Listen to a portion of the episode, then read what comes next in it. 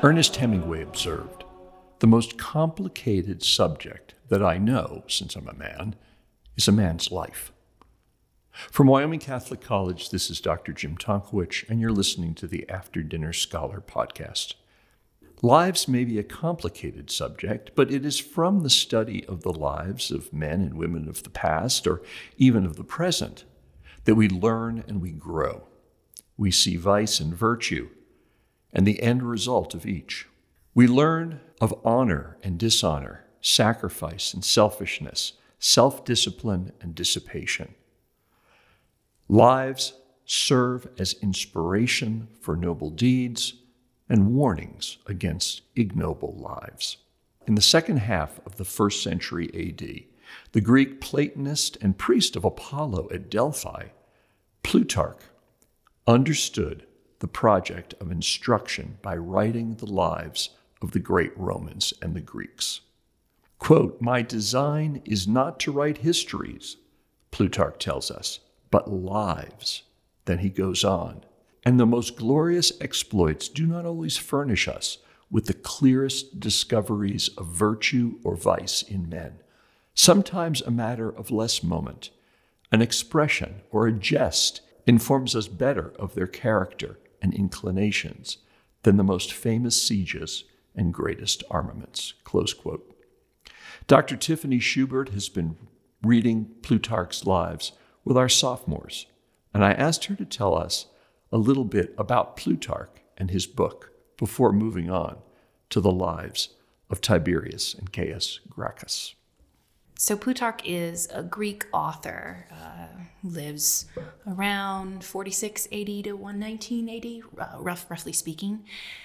Uh, he's born into a politically prominent family, uh, kind of politically active himself. He's also a philosopher and a historian, and he travels to to, to Rome and actually is, is a Roman citizen well the most the most famous work that we have from Plutarch is his parallel lives and they're parallel lives of great Romans and great Greeks. And he calls them lives. He says, uh, he says, I'm writing lives, not history, because he's not trying to give us an account of every major military or political act that, that these figures uh, participate in, but he's trying to get into their souls. He wants to understand uh, the souls of, of these great Greeks and these great Romans, uh, kind of uh, moral philosophy through looking at historical figures. And why is Lives part of the curriculum here at Wyoming Catholic? So we read Plutarch in uh, Humanities 201, which is a course in which we focus in on on Rome. And Plutarch gives us some of really most intimate insights into major Roman figures. Uh, we also read him I think in, in our earlier semesters as well. Uh, but he he helps us see uh, figures like the Gracchi or Cicero or Cato or Caesar as really rich, nuanced, complex uh, human beings. Yeah, he's saying he's he's trying to get into their interiority, trying to get into their souls. Okay, well, two of the lives he wrote, writes about are the two brothers, Tiberius and Caius Gracchus. Uh, first off, who were they? What was their background? Uh, when when did they live? Uh, so the Gracchi brothers are actually from an incredibly politically connected family in Rome. They are uh, the sons of Cornelia Africana, who is the daughter of Scipio Africanus, who is the great hero of the Second Punic War, really one of Rome's most famous generals. He's the one who who finally defeats Hannibal. Uh, and their their father, who was also named Tiberius, is also a, a very uh, well respected Roman uh, figure. Um, so so they come from this really important family. They're living said um, kind of through the Third Punic War, which is when Carthage is just utterly and completely, totally destroyed. Uh, and then and then after that. So we're talking for Tiberius 163 to 133 BC, and for Gaius 154 to 121 BC. They're they're living after Rome has defeated her greatest enemy. Now both of them became politicians in Rome. Always a risky business. And rather than being consuls, they were tribunes. What's the difference? What did they do as tribunes? Well, well let's start with uh, Tiberius. Uh, so the consul is the is an older is the older office. Right. This is the office is formed after after the Romans uh, get rid of kings and they establish a consulship, which is two men who share power for for a year. They're elected officials, and this is how the Roman the Roman Republic begins.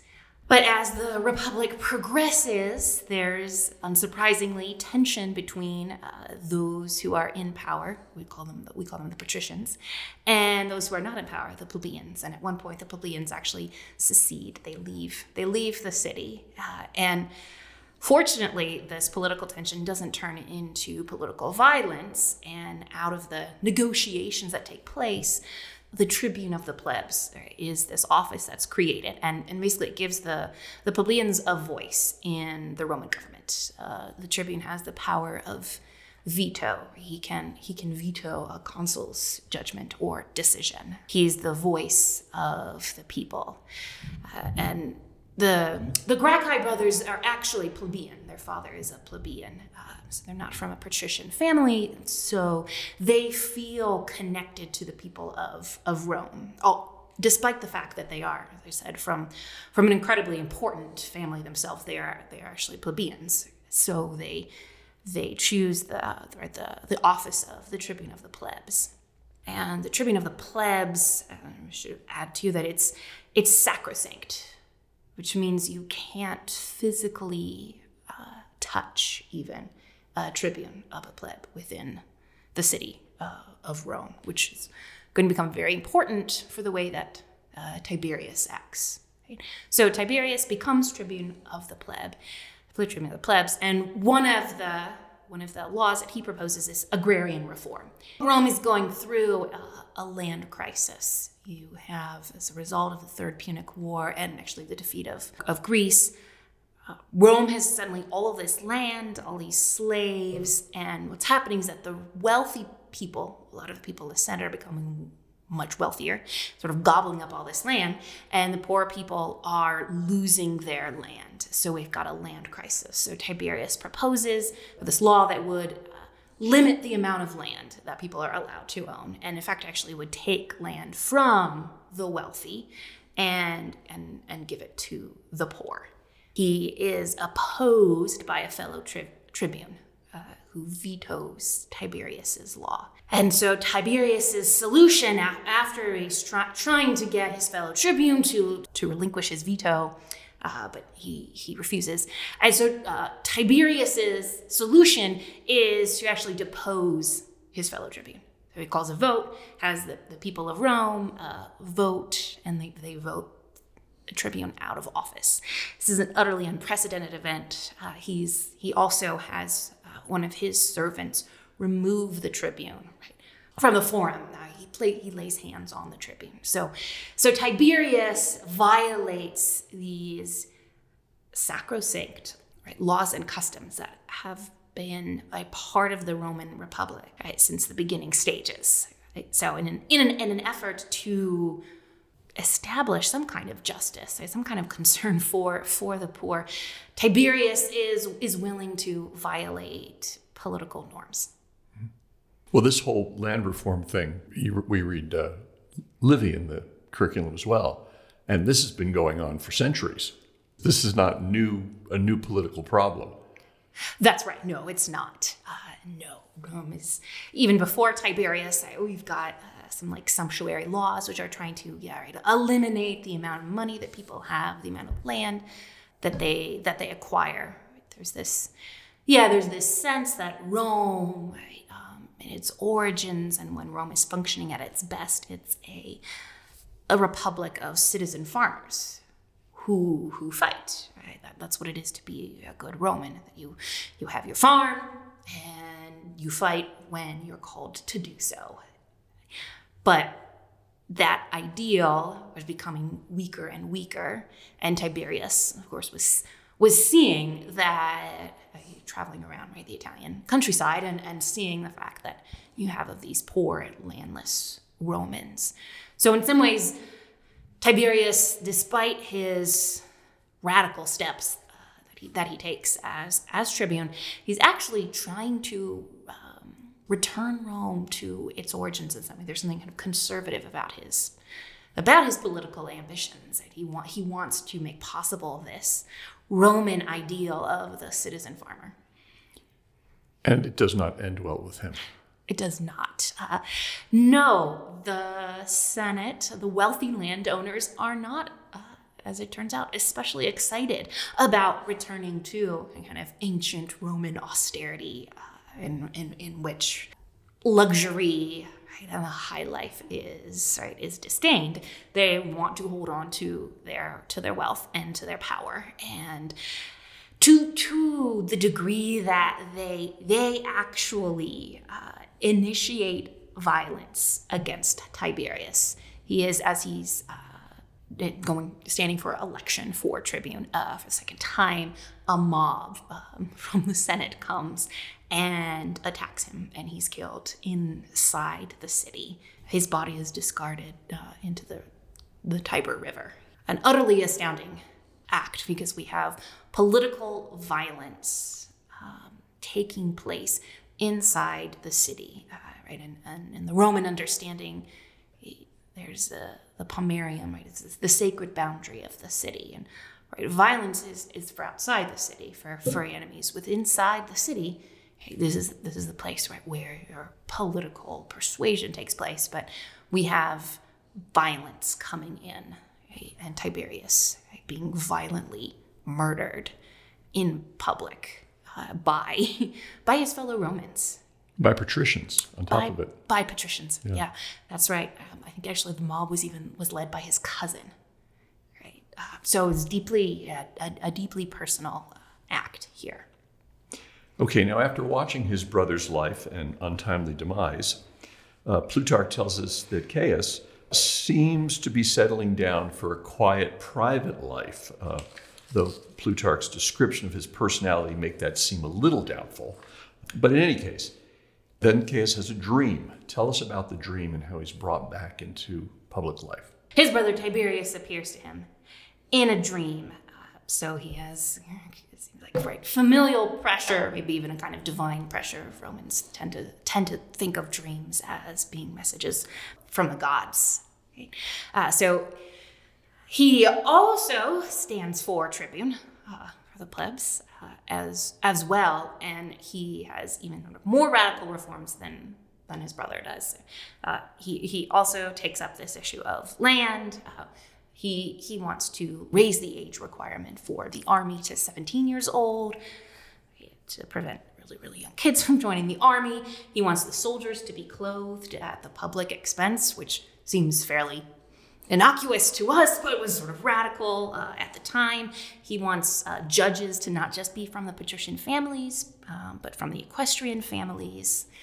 Gaius is right some, something of, of a demagogue. He speaks directly to the people. He mingles with the people. Um, one of the big changes that he makes that Plutarch draws our attention to is the fact that uh, traditionally, anybody who spoke right in a public assembly in, in Rome would stand towards the Senate, facing mm. facing them. Uh, Gaius turns towards the people, and I think as Americans we think, well, uh, of course, of course, you would address the people, but for Rome, this is just uh, an incredibly radical step um, right away from their political traditions. And his life also ends unhappily and early.